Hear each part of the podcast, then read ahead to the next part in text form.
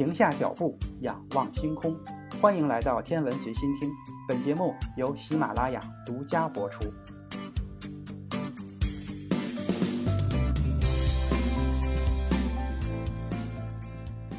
各位听友，大家好。中子星和黑洞都属于是致密天体。想了解这两种天体的详细内容，咱们可以回听以前的相关节目。那么今天这一期节目的主要内容是说。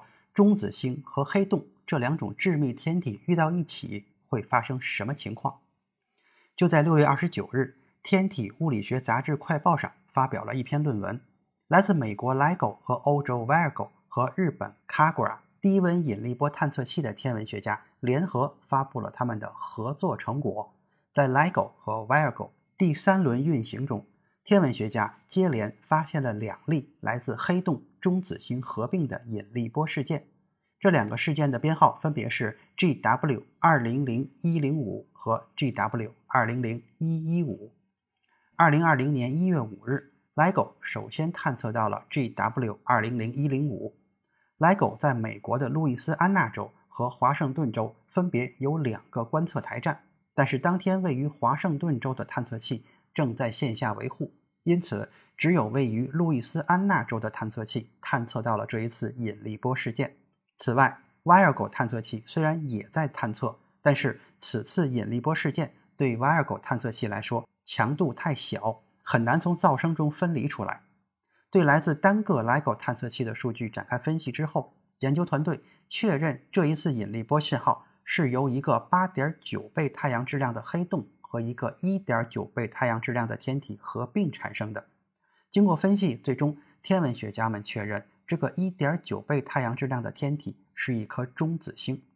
那么此次合并发生在9亿光年之外，但是由于只有一个探测器探测到了 GW 200-105的信号，就好像我们有两只耳朵，只有一只耳朵听到声音一样，天文学家很难精确地定位引力波的来源。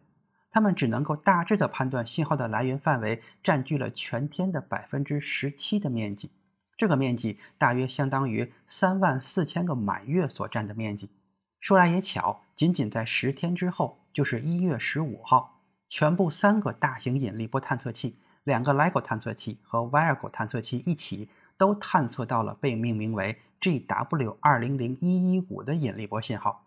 进一步的分析显示。这个引力波信号来自一次十亿光年外的黑洞中子星合并事件。事件的主角分别就是一个五点七倍太阳质量的黑洞，还有一个一点五倍太阳质量的中子星。由于这三个探测器距离比较远，科学家们就能够比较精确地判断出引力波的来源是哪一个方向。最终，天文学家们划定了信号可能的来源范围，这个范围相当于两千九百个满月的面积。尽管在这两次观测之后，天文学家立即对相应的目标区域进行了多波段观测，但是所有的波段上都没有观测到来自这两个事件的电磁波，这与引力波观测结果相当符合。当中子星靠近黑洞的时候，理论上讲它是可以被黑洞的潮汐力撕裂的，从而产生一阵闪光。但是在观测到这两个事件中，黑洞的质量都比中子星大很多。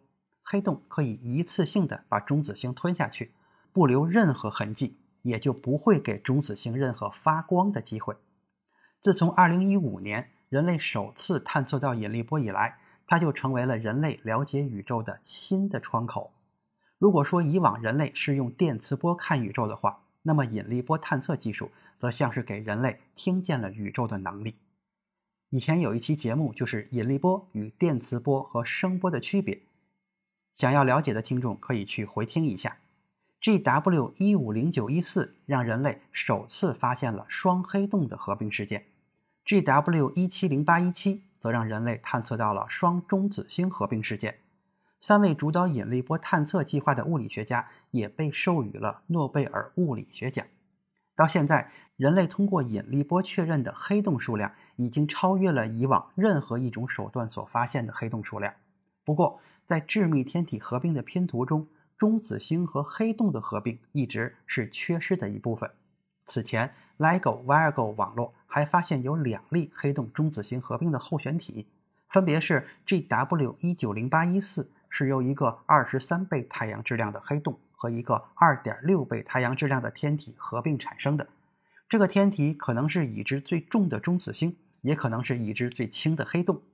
GW 一九零四二六可能来源于黑洞中子星合并，但也可能是探测器噪声的结果。GW 二零零一零五和 GW 二零零一一五这两次事件的来源则很确定。它们是黑洞中子星合并的结果。把致密天体合并这张拼图补齐，其实非常重要。它能告诉我们在致密天体形成和双星演化的物理模型中，哪种天体数量会比较多。而这一个问题的本质是对中子星和黑洞相互合并率的预测。通过这些探测，我们最终测量了所有三类双星的合并率。由于两次合并事件在十天之内接连发生。天文学家也对此类合并事件发生的频率做出了估计。尽管还有很多合并事件没有被检测到，但是天文学家估计，在十亿光年内，大约每个月都会发生一起黑洞中子星的合并事件。至于这两个黑洞中子星双星系统是从何而来的，天文学家则有不同的猜测。